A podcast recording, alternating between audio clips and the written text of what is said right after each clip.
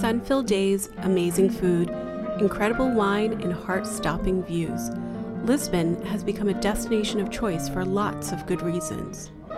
Join us, Tori, and Paul, two proud Portuguese Americans, as we explore our favorite city and transport you to Lisbon. with love.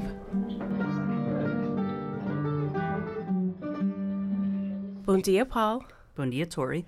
And bon dia to our listeners. Welcome back to To Lisbon with Love, a travel podcast about the beautiful city of Lisbon. In our last two episodes, we talked about one of our favorite reasons to come to Lisbon, which of course is eating all the wonderful food. So much good food. Yep. And I think, you know, I think that food is a really great way to experience any culture. And in our last episode, or actually the last two episodes, we talked about the types of food that the Portuguese are famous for. We also talked about some of our favorite places to eat. We gave you some words to get you by. And of course, we were really lucky to interview João Gomes, who is this wonderful gentleman who owns this wonderful Tasca in Lisbon. And we learned what inspired him to run his family Tasca and how he has seen Lisbon change in recent years. Yeah, it was great to, to hear his voice again because it just brings you back to his wonderful restaurant where you always feel very much at home. So, uh, all that talk about food has uh, made us thirsty. It did. It made me thirsty. Me too. So I think in this episode, we should talk about another wonderful Portuguese experience, and that is Drinking in Lisbon. drinking in Lisbon. So I think we'll probably do like maybe even two episodes, I think. I think so. I think there's a lot to discuss. So I think in this episode, we'll talk about drinks, both alcoholic and non alcoholic, that are uniquely Portuguese. And then in our next episode, we're really excited because one, we'll do more drinking, but we also have a very special interview that we are really excited about. Yeah, I had the uh, great honor and privilege to interview Ze Robertson, who is really one of the foremost mixologists and bartenders in all of Lisbon and in all of Portugal. And I'm really excited about being able to share that interview with everyone. Yeah, so that was really great. And it was really great to see him just kind of talk about his work and talk about cocktails in Lisbon. Yep. So, why don't we chat about how you can get your day started with drinks? Sure. So, we, I think, talked maybe in the first food episode about coffee. And I think it's probably worth bearing to just kind of go over that a little bit more. Yeah, coffee is uh, coffee's kind of a big deal in, in Lisbon. I'd say it's rare that a meal goes by where people don't have uh, a coffee of some type. Yeah. So, a great way to start any morning in Lisbon is, of course, with your basic espresso. In Lisbon, particularly, there's a wonderful term for it. Yes, in Lisbon, certainly if you order a café, which means coffee, you will uh, receive a an espresso. But in Lisbon, espresso is also referred to as uma bica. I love that term. It's nice. I do too. Yeah, kind of Um, makes you feel like you're uh, you're in on everything. Yeah, completely. I think if you drop bica, the restaurateurs will be very surprised and very impressed. Yep. But they'll be especially impressed if you ask them for actually one of your favorite drinks. Yep.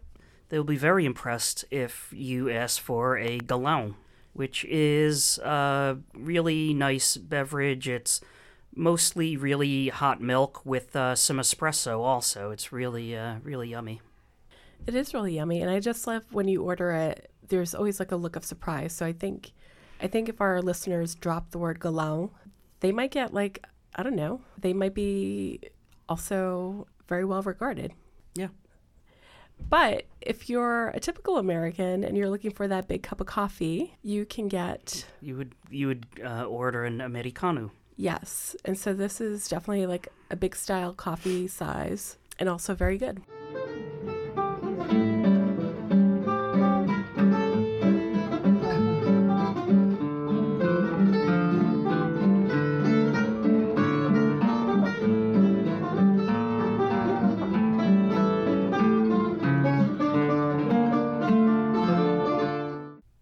You know you don't want coffee, there's also lots of really great juice to be had. Yeah, I would say most places would have uh, orange juice, which is almost always fresh squeezed, and for some reason, when you have fresh squeezed orange juice there, it's it's really amazing. You know, what I find so funny is like whenever we see this fresh squeezed oranges, it's really, really orange, and it just makes me realize that I do not drink fresh squeezed orange juice. Yeah, and and for some reason, even for fresh squeezed orange juice, it seems more orange there. I don't know why. But it's so good. It is. So get yourself a glass of orange juice. You won't be sorry. But if you don't want juice and you prefer something uh, definitely not anywhere near the the actual fruit spectrum of beverages, there is this really great soda in Portugal. Yeah, there's a brand of soda called Sumol that is pretty much found everywhere you go in Portugal, and the most popular style of Sumol is definitely the orange, or laranja in Portuguese, but they have uh, other sodas featuring other fruit as well, and, and including my favorite, which is pineapple or ananas. Ananas is so good. If you are walking around and you can stop by a corner store and pick yourself up some Sumol, you won't be sorry. But definitely get the ananas. So good. Agreed. So now that we've you know set you upon your your morning we'll definitely take care of you as you continue on your day. And i think portugal is probably well known or at least to me i always associate portugal with really great wine which we'll talk about.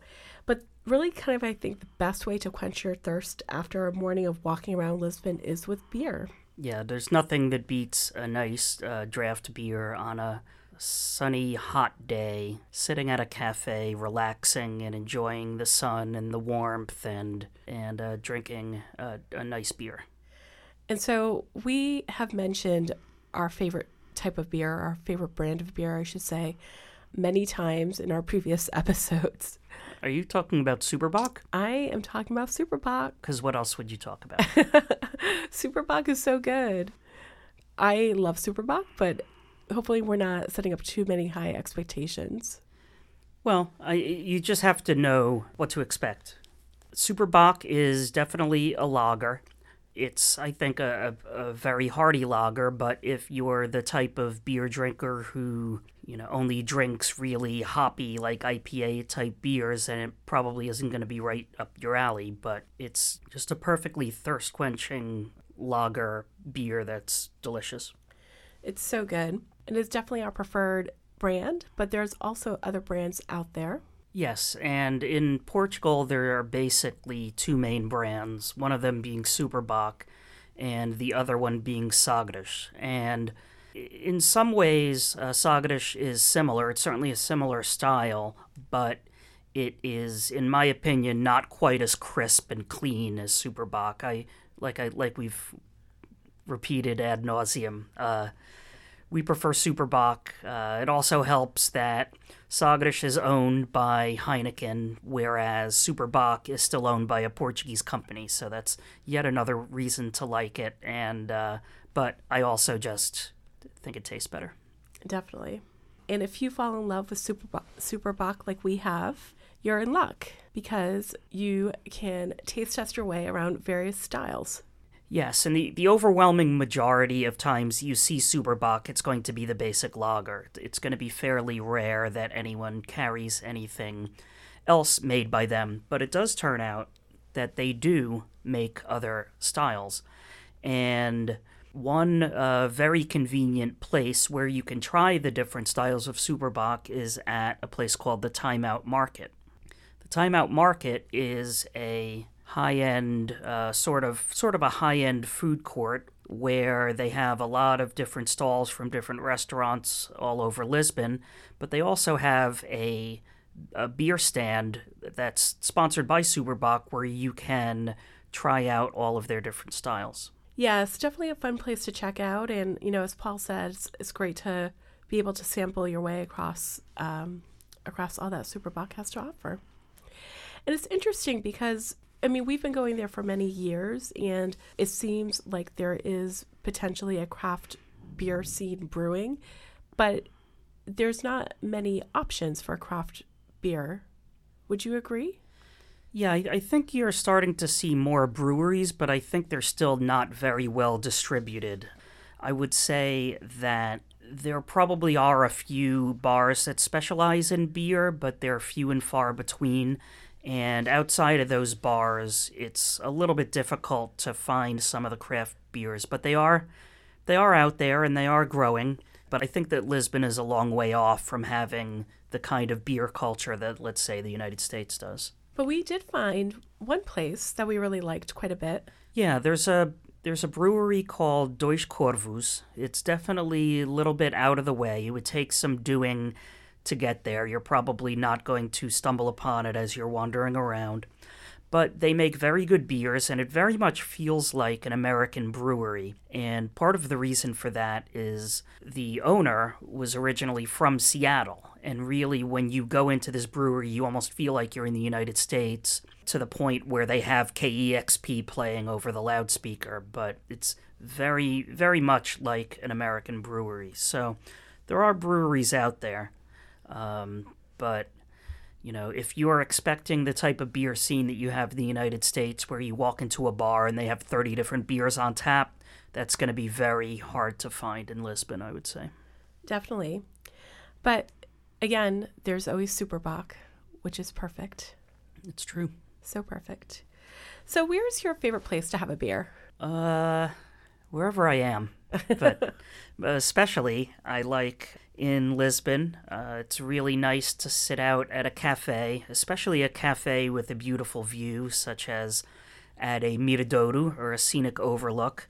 There are often cafes there where you can just sit out in the sun and enjoy a beer and and take in the the breathtaking views.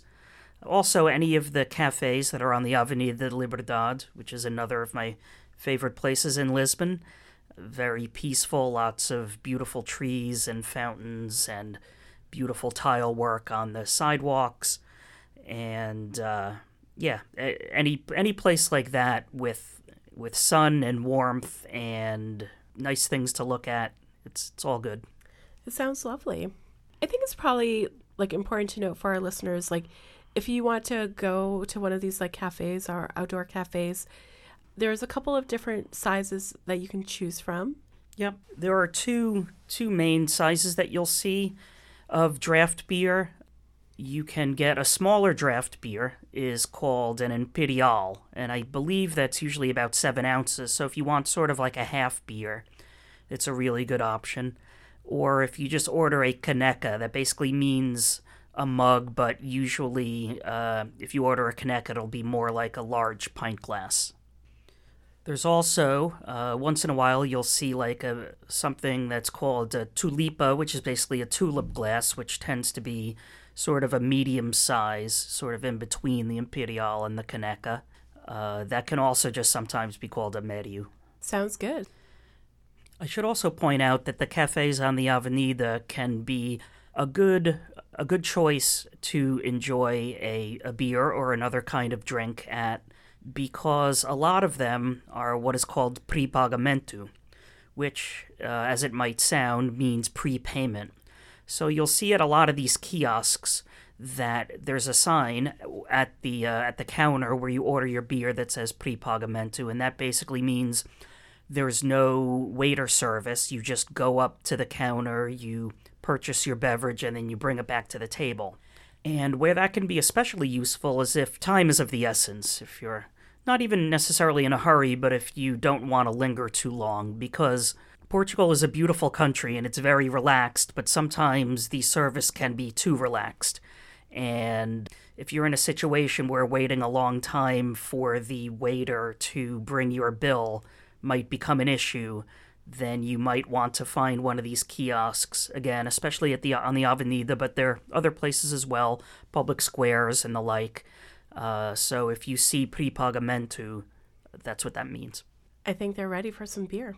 I'm always ready for some beer. but we should talk about wine because wine in Portugal is to me really, really wonderful. And, you know, I always associate Portugal with wine because one of my earliest memories as a child would be winemaking time in the fall. And I just remember, you know, I grew up in a Portuguese community, and you know, all my my entire family is from San Miguel, from the Azores, and so every fall, I would just remember that there would be this like switch come on, and we would have family members come over with big crates of grapes and it was to make wine. And we would basically rotate from family member to family member's house. All the men would come over. They would work on kind of you know crushing the grapes fermenting. You know the wine would take weeks to ferment. The whole house smelled like it. Um, it's a really it's a memory that i often think about and every fall when i'm walking around and I still smell, you know, grapes. I always think about winemaking in my family. And so to me, I love Portuguese wine, but I think prob- probably why I love it so much is like I have a very strong kind of association with it.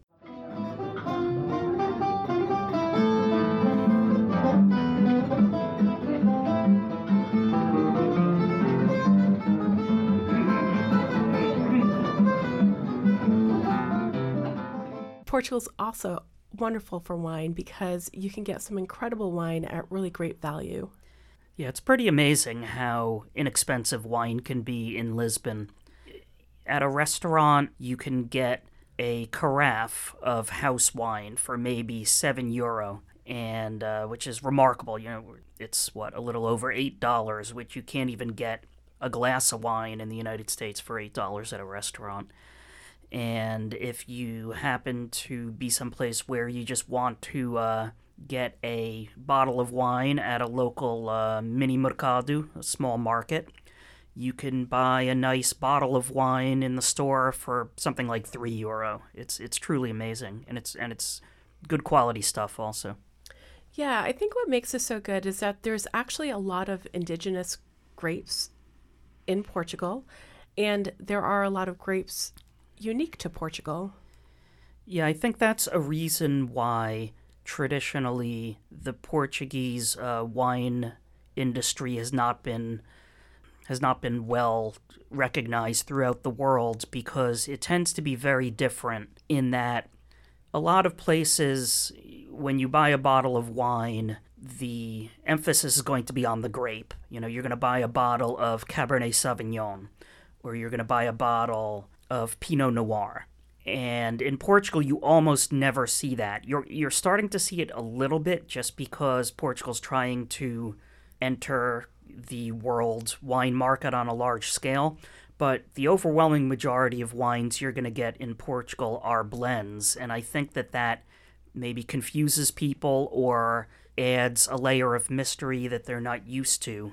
But I, I think that avoiding Portuguese wine is a is a disservice because they make some really good wine. So uh, there are some indigenous grapes in Portugal that are more well known than others. The most famous is Touriga Nacional, which is used pretty widely. It's even used in port wine, which we'll talk about port wine a little bit later. But again, it's a variety that you're that you're going to find almost exclusively in Portugal. Now, there's another uh, grape that's called Tinto Roriz, which actually you can find other places, such as Spain, but in Spain, it's known as Tempranillo. Interesting. But for the most part, most of the, the grapes used in Portuguese wine are, are indigenous and to a large extent unique to Portugal. Well, I am getting thirstier by the moment. I don't know about you. Yep. so, if you're in a restaurant and you're curious about Portuguese wine, there's, of course, a couple of different styles that you could try. Vinho Branco is white wine, whereas Vinho Tinto is red wine. Yeah, pretty much all over the world, you're going to find your red wine and you're going to find your white wine. But in Portugal, you'll also find Vinho Verde, which mm. is green wine. But is it green? It's green, but maybe not in the way that you're thinking. So the green in this case doesn't refer to the color, it refers to the maturity. So it's a very young wine. And the overwhelming majority of Vinho Verdes are of the white wine variety, but there are red Vinho Verdes as well. These, uh, these wines are made in Minho, which is the northernmost part of Portugal and a lot of them feature the Alvarinho grape. And it turns out that every June in Lisbon, there is a festival that celebrates Vinho Verde. And speaking of the Alvarinho grape, if you go on our website, you can see a photo that I took with a very large animated Alvarinho grape. And I was so happy. It was one of the highlights of my trip. It's a fantastic photo. And again, if you're in Lisbon in early June, be on the lookout for this festival. It's a really great time. You can taste test your way across many different uh, brands of Vinho Verde. And as Paul mentioned, it's from the Minho region. So they also sometimes have different like foods and other kind of specialties from that area. Yep. But I think what makes Portuguese wine so interesting is that there are so many wine regions in Portugal. And when you're at a restaurant and you're looking at the wine list, there's probably going to be like three that really stand out to you. And I would say like the three biggest wines that are usually represented are the wines from the Alentejo region, the Dão region, and the Douro Valley. So the Alentejo region is really quite lovely. Uh, we actually, many, many years ago, we drove through it to uh, go to a place called Évora. It's, I don't know, how many hours do you think it is from Lisbon? Like an hour or two? I would say, you know, if you have a car, I would be surprised if it was more than an hour. I think on the train it maybe took an hour and a half, maybe. Mm. I don't remember. And we'll talk about Évora actually in a future episode that we'll be doing about day trips from Lisbon. But it's a great, great town, and you should definitely go check that out. But it was fun to actually drive through the Alentejo area because you'll see miles upon miles of cork trees, which is just something that I've never seen before in my life. And it's just really stark, but really beautiful. Yeah, I mean the overwhelming majority of the cork that's produced in the world is from Portugal, so it's uh, it it truly is amazing how it's basically cork as far as the eye can see, and uh, maybe a few olive trees here and there, but mostly cork. Yeah, and so that area tends to be really hot and really dry, and because of that, I think you get some really interesting wines from that yeah, I've heard them uh, described as being similar to California wines in some oh, ways. Interesting. Yeah. Huh. I think we have to do some taste testing. I think we're just the people to do it. but the reds tend to be very full bodied, very strong fruit flavors. Uh, the whites are a little bit softer, but again, really, really flavorful. So if you're looking for that like very strong flavor uh, profile, you won't go wrong with an Alentejo wine. I agree. So, another great area to taste from is the Dão region. And these are interesting because the Dão region has like a lot of granite soil. And so you'll find actually that the wines are a little bit of a lighter style. They tend to be more well balanced. People have described them as elegant, and this is where my ignorance of wine terms comes through because I don't quite know how I would describe something as elegant, but it's definitely something that you can taste that is feels really unique and just a very lovely experience. Yeah, Dão is in the uh, central uh, part of Portugal, and I would say that for probably most of the winemaking history there, it was known for making pretty basic uh, table wines, but more recently, I think that its potential is being realized as more of a sophisticated wine region. Definitely. And, you know, maybe about like 50 miles away, you have another huge wine area, although it's only I don't know, maybe like the recent few decades, it's become known as an area for table wine, and that is the Douro Valley. Right, and the Douro Valley obviously is is most famous for producing port wine, but as Tori mentions, it definitely is now producing really nice table wines as well. And so the wines that you'll find here um, are also pretty robust. Again, very flavorful. I think ter- they've been described similar to a Cabernet. So if you're looking kind of for that like very distinctive flavor profile, this is a great style to taste. And the whites tend to be, you know, very crisp, a lot of like mineral, like very much like a mineral taste to it. And it's, again, you're not going to go wrong with any of these three styles, but um, they are pretty distinctive. And there are other styles in Portugal as well, and you probably won't go wrong with any of them, but these are, as Tori mentions, the most prevalent, so at least you'll have a uh, an exposure to the, the basic Portuguese wine styles. Definitely.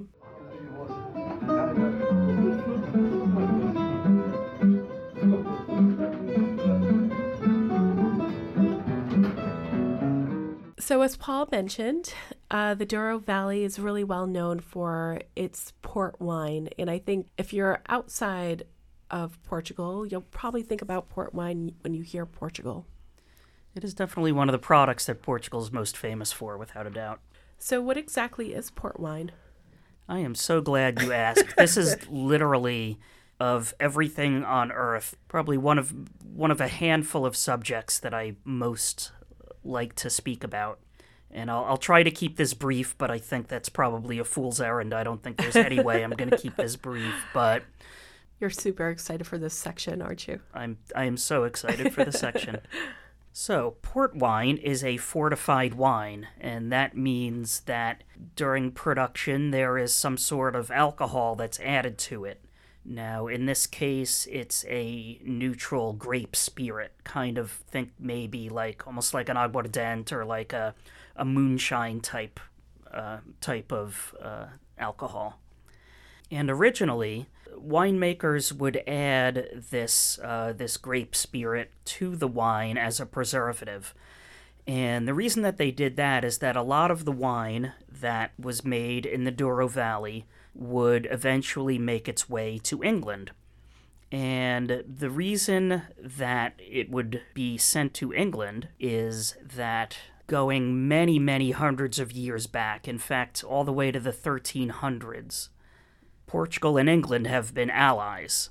They signed a what they called a Treaty of Perpetual Friendship in the 1300s, and that treaty still remains in force today, making England and Portugal the longest alliance in the history of the world. And obviously, there are places that are closer to England that make wine, but the most prevalent of those is France, and the problem is that England would get into a lot of wars with France, and once you're in a war with them, it's harder to get wine there. That's not good. No, You but want your wine. right. So, which is why they would get some wine from Portugal. Now, the problem with getting the wine from Portugal is it's a long journey. You've got the Douro Valley, which is well inland. You know, you make the wine, you ship it in wooden casks on these these barcos rabelos, these wooden boats that try to shoot the rapids in the river and, and get to the coast. Then you got to sail up to England. Then you got to put it on, you know, wagons or what have you, horse-drawn wagons, and bring it to wherever it's going in in in England. Now all this takes a long time, and summers are hot, and the wine would go bad, which is why they would add some booze to it, kind of pres- to preserve it, because alcohol is a preservative. The problem with that is that it made it not really taste all that good. Which, you know, if it's the only wine you can get, okay, then it's better than nothing, but in general, it's not going to be your preferred wine. So basically, Portugal was sort of a backup wine market for England for many hundreds of years, until roughly the early 1700s, when a couple of things happened that changed the port wine scene forever. One was that a treaty was enacted between England and Portugal, another treaty called the Methuen Treaty. And this resulted in lower tariffs. So basically, uh, there were lower tariffs on the, the textiles being imported into Portugal from England, and there were lower tariffs on the wine being imported into England from Portugal. Around that same time, someone discovered a, a monastery somewhere deep in the heart of the Douro Valley where they were producing wines that were much better than most of the wines that were being sent to England. And it turns out that the reason that these wines were better is that instead of making the wine and then adding the booze to preserve it, uh, the the people, the monks, I suppose, at the monastery who were making the wine, decided to add the spirit while the wine was still fermenting. And it turns out that this made all the difference. Who knew? Well, it's funny. That it's it, that's a funny question because we to this day don't know whether they did it on purpose or if it was totally an accident. Like they added it, they thought it was done fermenting and they just added it, or if they actually decided to experiment, or if they actually thought it was a good idea. Can you imagine if it was an accident? Like, what a happy accident. It's true. Yeah. So, uh, regardless of of why the change happened, the change happened, and the reason it was such a good change has to do with the nature of fermentation itself. So, do you know what fermentation is? Let's see. I, d- I didn't realize there was going to be like a little science quiz here. Fermentation is when yeast eats up sugar. Is that right? Correct. So, fermentation, very simply uh, described, is yeast consuming sugar and converting it into alcohol. I love science. in, in this case, science helps us. Actually, in most cases, science helps us. I would say almost all cases, but yeah. So when you're making wine, you have your grape juice. So you take your grapes, you squeeze them, you get juice. You introduce yeast, and the yeast makes the alcohol. Now, if you're making a regular table wine, you're going to introduce the yeast, and the yeast is going to eat all of the sugar that's naturally occurring in the grape juice and turn it all to alcohol, and that's it. Now, what that means is because this happens, if you notice, really, wine is not very sweet because the yeast has consumed all the sugar. However, when you dump a bunch of booze into the wine as it's fermenting, what happens to the yeast? Well, the same thing that happens when you dump a bunch of booze into yourself. you, it's you know it's bed it's bedtime. It's via dormir here, and uh, the yeast is going to stop working. So what does that mean? Well, for one thing, you've just dumped a bunch of booze into the wine, so it's going to be very strong. But you've also done so before the yeast has consumed all the sugar, which is why port wine is so sweet. So by doing it this way, you got a really yummy, sweet wine that was also high in alcohol, and everyone loved it. And this changed this changed everything.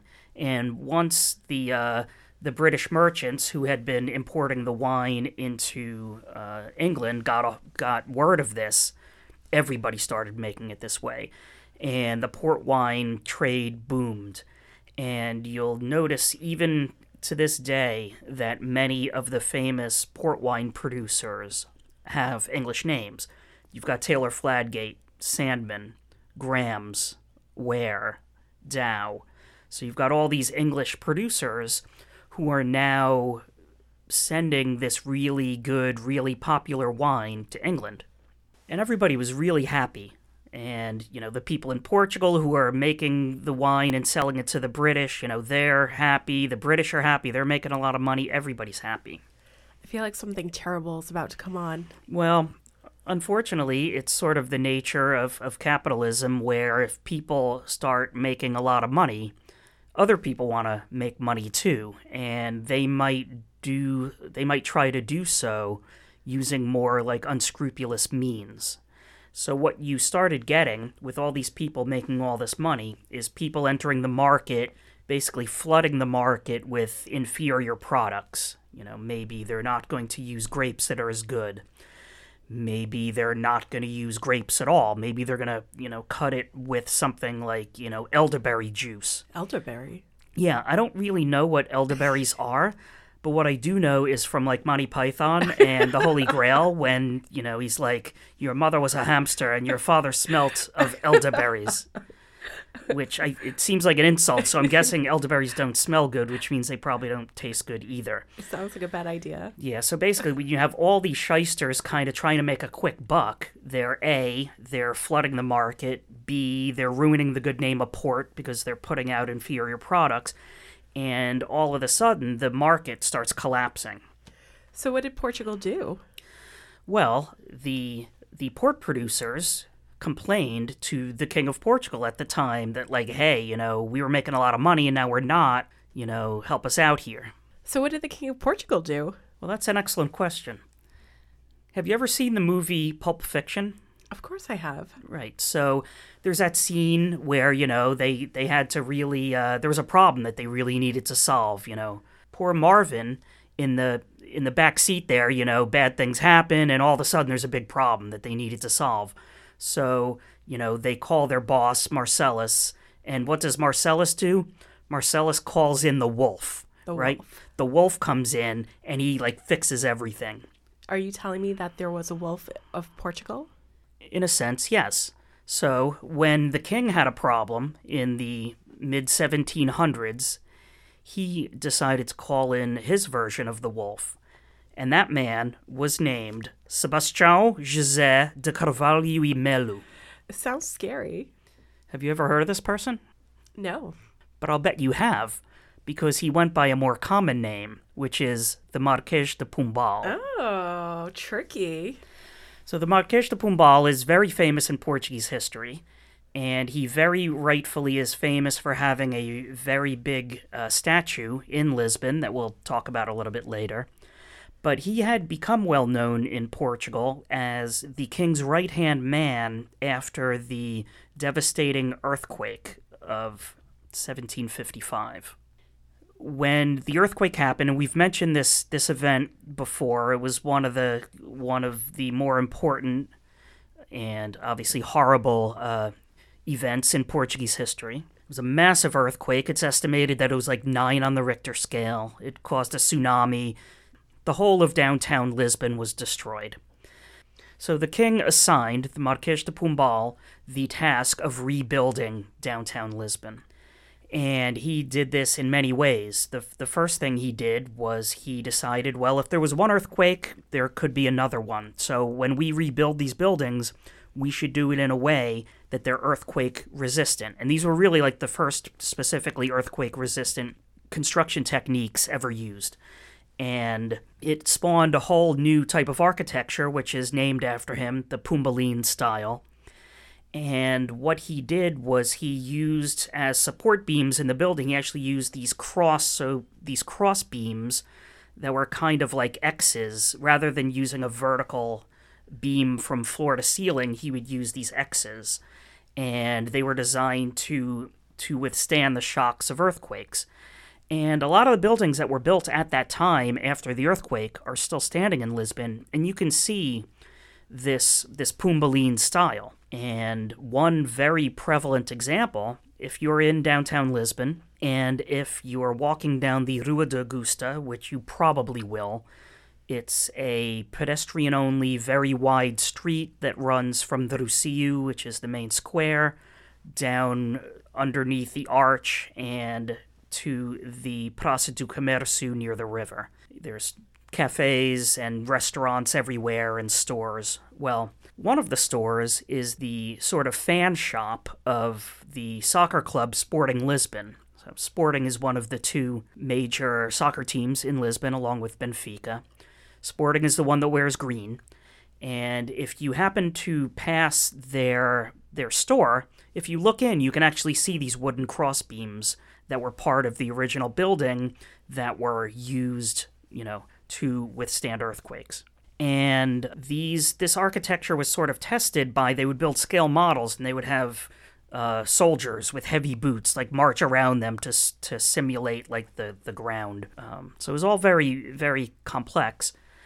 And another thing that Marques de Pombal did was because the whole downtown was destroyed, he, he decided that when it was rebuilt, it should be rebuilt on a grid.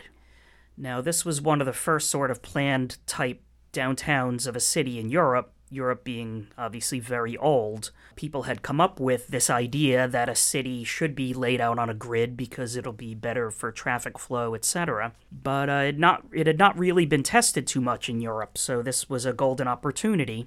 So, anyway, this whole rebuilding of the city, Marques de Pombal did a phenomenal job which is why to this day there's a huge statue at the top of the Avenida da Liberdade, a large, you know, traffic circle or rotary as they're called in Massachusetts, with a really high uh, column with this big statue of the Marques de Pombal standing next to a lion, looking down the avenue at the Baixa, which is the part of Lisbon that was rebuilt after the earthquake that he oversaw.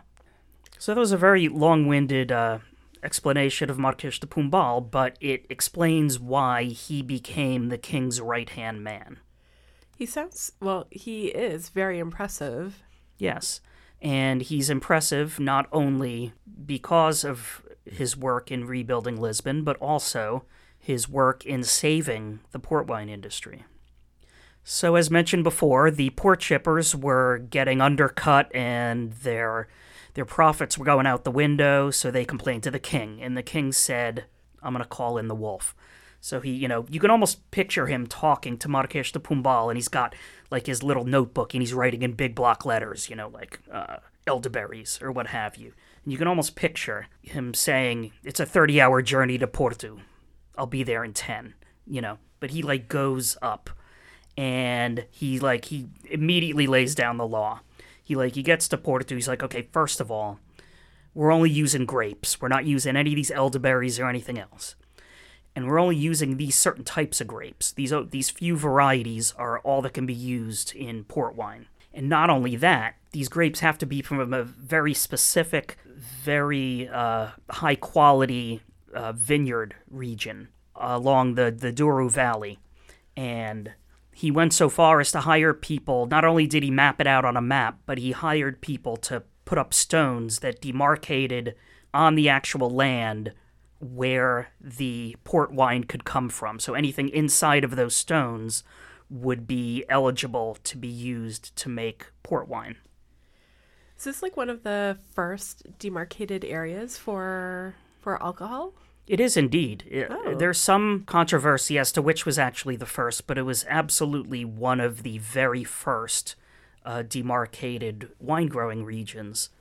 Now, some of the more famous wine growing regions, such as the ones in France, like Bordeaux or Champagne, those came about a 100 years later. So Marques de Pombal did this. He also set up the the Institute of Port Wine, which was charged with making sure that the wines that were exported from there were of high quality. And that organization still exists today, where if you want to declare a vintage port, it has to be approved by this, this government body. So basically, Marques de Pombal single handedly went up and saved the port wine industry.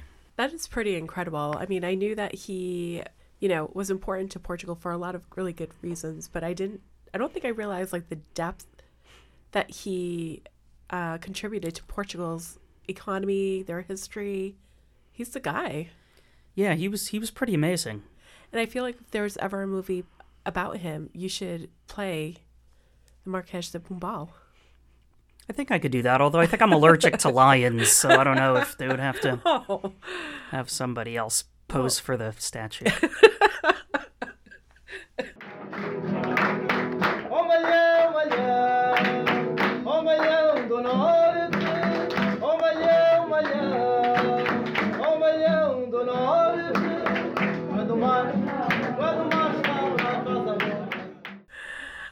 I am definitely even more thirsty now, and I would love some port. And I think it's important to note that there are a couple of different styles of port to choose from. That's true. First of all, not everyone is aware that not only is there red port, but there's also white port.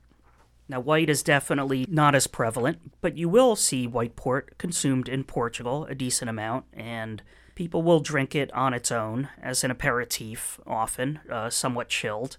And they will also use it in a cocktail called a Porto Tonico. I love Porto Tonicos. Yeah, and it's it's kind of exactly what it sounds like. It's just white port and tonic water. It's actually a pretty good alternative if you are in the mood for something with tonic water, but if you are not feeling gin that day, uh, Porto Tonico is really refreshing again, especially on a hot day, and uh, it's it's worth checking out.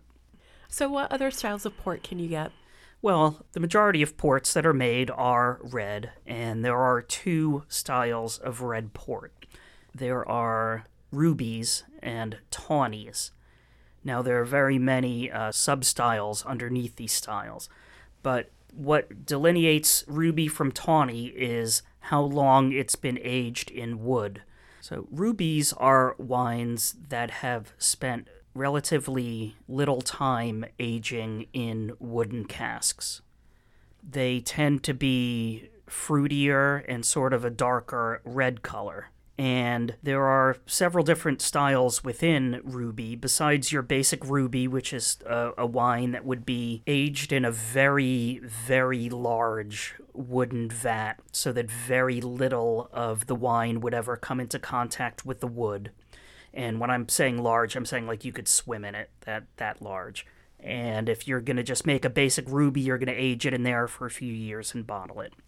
Then you've got Reserve, which is another style, which is a higher end ruby where you age the wine a little bit longer and, and you blend from different years.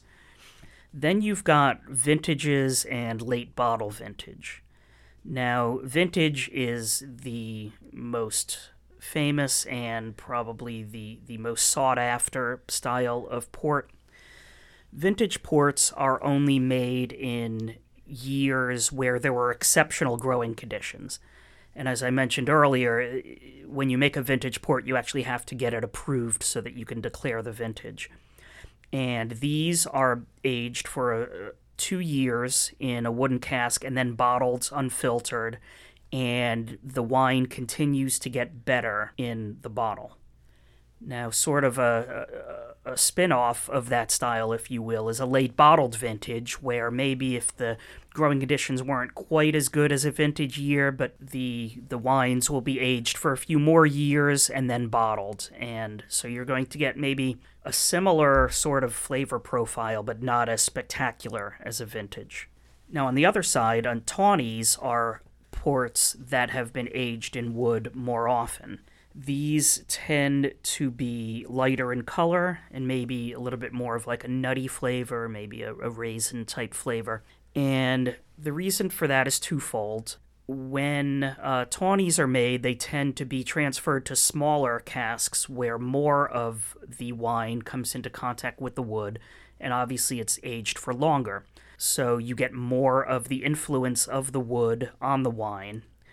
And wood is porous, which means that it's not airtight, which means that that the uh, the wine does get some oxidation, and all of this combines for a, de- a very different flavor profile in a tawny than you would get in a ruby. And again, there are substyles within tawny. You have your basic tawny, which was probably aged in wood, I don't know, six years or so. And then you have your age tawnies, which usually have a, a, a an age statement. So you have a a 10 year tawny or a 20 year tawny or a 30 or a 40. And those are blends of different wines where the average age in the blend is whatever is indicated by the age statement. So a 10 year tawny, it's an average of 10 years old. Then you have my very favorite style of port, which is called Colheita which is a tawny port, so it's been aged in wood, but it's all from one year. And that will have a year listed on the label, so you, it will say 1987 Colheita. And I find these to have like a really amazing uh, character, and they're very unique, and I, I really enjoy those. So it's so funny. When I first started drinking port wine, I definitely gravitated to the rubies because they were just so sweet and you know it was just pure sugar. But the tawnies are so good, and I highly recommend if you can to try a tawny or colheita because uh, they're just so interesting and you know really complex and uh, very very flavorful. Yeah, I would say that when I first started drinking port wine as an adult, I definitely would get more of the the reserve wines, but definitely on the ruby side, the fruitier, sweeter uh, wines. But you notice I said as an adult, I I've actually been drinking port wine in Porto or in Vila Nova de Gaia, across the river from Porto, where all of the port shippers have their their wine cellars, their caves, if you will. Uh, I've been going on tours of, of those places since I was probably 10 years old. And like they didn't care. Like if you were on the tour, they would give you port. So, and and the funny thing is, when I was younger, I actually preferred the white ports, really? and especially the dry white ports. Really, I can't figure out why. Because I mean, I liked candy like anybody else. I don't. I don't know. Yeah, I have never been able to figure that out. But yeah, I always liked I always liked the wow. dry white ports as a little kid, but now so I, sophisticated for a ten year old or a kid, I should say. I guess. Do you have a particular brand that you like or a particular port that you really love? Um, I would say that maybe it depends a little bit on on the style. For the aged tawnies, I think Ramos Pinto makes really good aged tawnies. They're probably the gold standard, in my opinion, of 20 year tawny. For colheitas, often at the duty free store in the Lisbon airport, you'll see Kopke, which actually is the rare German uh, port producer. I believe they might be the oldest port producer uh, of all those still in existence, but uh, yeah, they make really nice colheitas. But in terms of white port, what's really interesting is there's a company called Dalva, which makes very well aged white ports, which almost nobody else in the market does. Now, anyone from America, you might not have heard of Dalva because they're not really distributed in the United States, but you can find their ports in Portugal and they'll do like an aged white port or even like a white colheita that might be that might have spent 30 or 40 years in wood where it spent so much time in wood that it's actually gotten darker and it almost looks like a tawny red port and almost tastes like a tawny red port in a lot of cases and it's truly remarkable yeah if you have the chance you should definitely take a trip up to Porto and check out all of the different wine caves. It's not a day trip from Lisbon. You know, it's definitely something that you want to go and do an overnight stay in, probably a couple of nights. Probably, yeah. But it's well worth it if you have enough time in Portugal to be able to do both cities. It is quite the experience. So this has been a really great episode. I, I think I feel like I've learned quite a lot about port wine and all the different wine styles out there. And if you're really interested in port wine and want to learn more, I would recommend you go visit For the Love of Port. It's a website and a Facebook page run by Roy Hersh, who is a really well known port expert in the US. And Roy has tons of really great information on his website. And if you follow him on Facebook, he makes you thirsty practically every single day. So that's it for this episode. Our next episode, uh, we'll continue drinking. And we are really excited because we'll be talking about cocktails in Lisbon. And as we mentioned before, we're really excited because we're going to have a fantastic interview with Zé Robertson of Cinco Lounge. Thank you, everyone. Até já. Até logo. Thanks for listening to To Lisbon with Love with your hosts, Paul Barracuro and Tori Costa. For more information on all the places and things that we've mentioned in this episode, visit tolisbonwithlove.com. And don't forget to follow us on Instagram and Facebook, where we share photos of everything that the beautiful city of Lisbon has to offer. Unless otherwise noted, all music on To Lisbon with Love was recorded live at Duque da Rua, a wonderful fado bar featuring live music five nights a week just steps up from the Rossio in the heart of Lisbon. Visit our friends there and let them know that we sent you. Are you enjoying To Lisbon with Love? If so, please subscribe, rate us, and share with your friends. Is there something about Lisbon that you're dying to know about? Send an email to tolisbonwithlove at gmail.com and let us know. Obrigada. Obrigado.